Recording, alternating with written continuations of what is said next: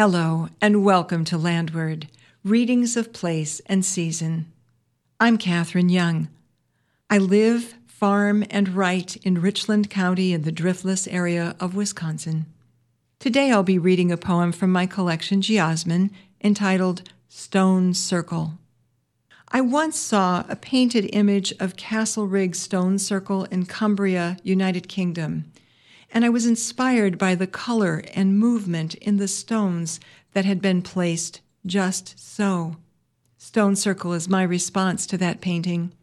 In it is a line about glass spectacles dissolving into puddles. It refers to glass as a slow liquid that pools over time, and that stones, from the perspective of geologic time, are always in motion. Stone Circle. You thought stones are inanimate.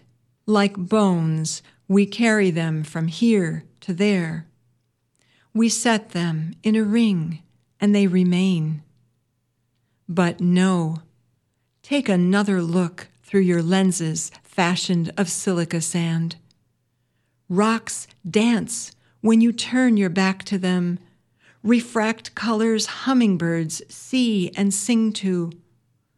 While your glass spectacles dissolve into puddles and reef corals fossilize, boulders dazzle sky and tree.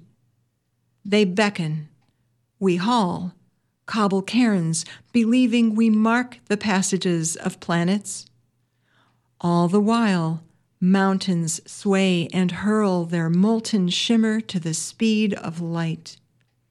It's all relative, you, me, the stones. Listen, did you really believe these hills are silent? They are laughing at our mayfly tempo. Beauty is stone deep.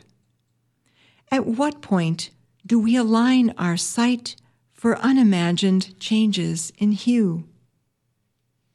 You have been listening to Stone Circle, a poem from my collection entitled Geosmin, published in twenty twenty-two by Waters Edge Press.